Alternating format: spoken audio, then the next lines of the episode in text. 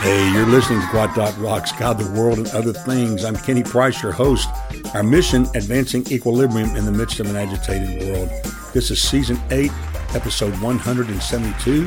The New Jerusalem is a place of eternal relationships. It's number two in a 10 part mini cast covering the Plain Revelation series, chapters 21 through 22, verse 5.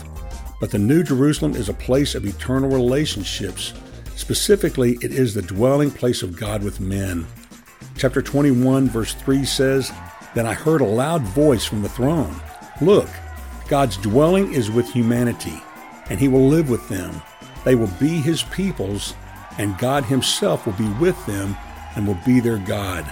Now we see that God merges his permanent residence with us. God tabernacles with us. The word tabernacle here refers to the transcendent celestial tent, a dwelling metaphor which is an extension of the earthly tabernacle of Moses, where God's glory resided among the children of Israel. The tabernacle was the temporary place of worship that the Israelites built according to God's specifications while wandering the desert and used until King Solomon built the temple. The word tabernacle is a translation of the Hebrew word mishkan, which means dwelling place.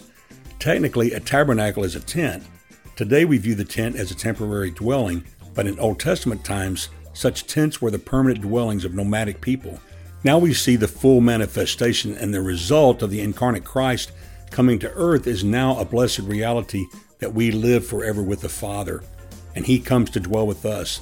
The metaphor stands for the Shekinah glory of God in the old tabernacle, the true tabernacle of which it was a picture. God is now Emmanuel in fact, as was true of Christ. Also, we're God's property, and we will be possessed and enjoyed and controlled by God exclusively. Some may have a problem with the concept that we are possessed or bought by God and that we are controlled by God.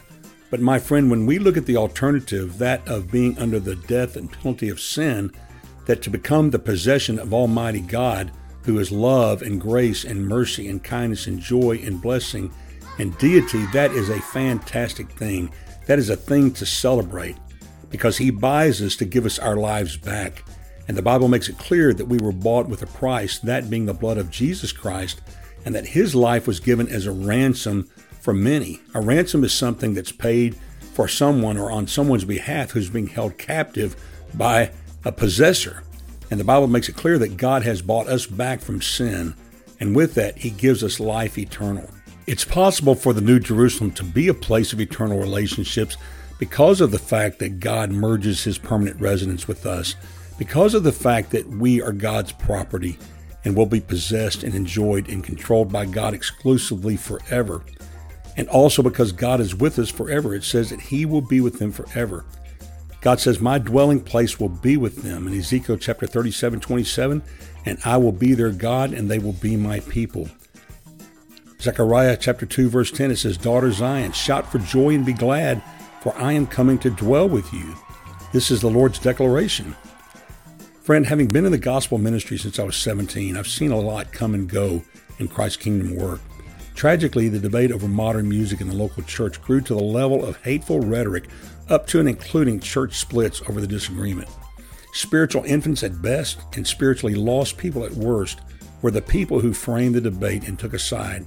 In the end, we now have churches who either sing all contemporary worship songs or old gospel hymns. If a contemporary church sings the old hymns, normally it's done in a new arrangement where it's barely recognizable. Personally, as a music lover from a very young age and a trained musician myself, I love all music. Having gone away from hymns for some time, actually for many years, I now find myself seeking out old original recordings of the classic hymns sung in their original style. Somehow, against the backdrop of the grief and sadness of today, it brings my soul peace. I mention hymns because as I was preparing this episode, an old hymn came to mind and it was floating through my head. Jim Hill wrote a song back in the 1950s titled, What a Day That Will Be. He first shared the song through his gospel quartet, Golden Keys Quartet. Listen to the words There is coming a day when no heartache shall come, no more clouds in the sky, no more tears to dim the eye. All is peace forevermore on that happy golden shore. What a day, glorious day that will be. What a day that will be when my Jesus I shall see, and I look upon his face, the one who saved me by his grace. When he takes me by the hand and leads me through the promised land, what a day, glorious day that will be. There'll be no sorrow there, no more burdens to bear, no more sickness, no more pain, no more parting over there. And forever I will be with the one who died for me. What a day, glorious day that will be. I've included a link in the show notes to a video of Jim singing his original song, recorded when actually he was an old man. I hope you'll listen to it and take just a few moments to think about how wonderful it will be to finally be home in heaven with our eternal God and Father, our Lord and Savior Jesus Christ. And with that, my friend, I bid you peace.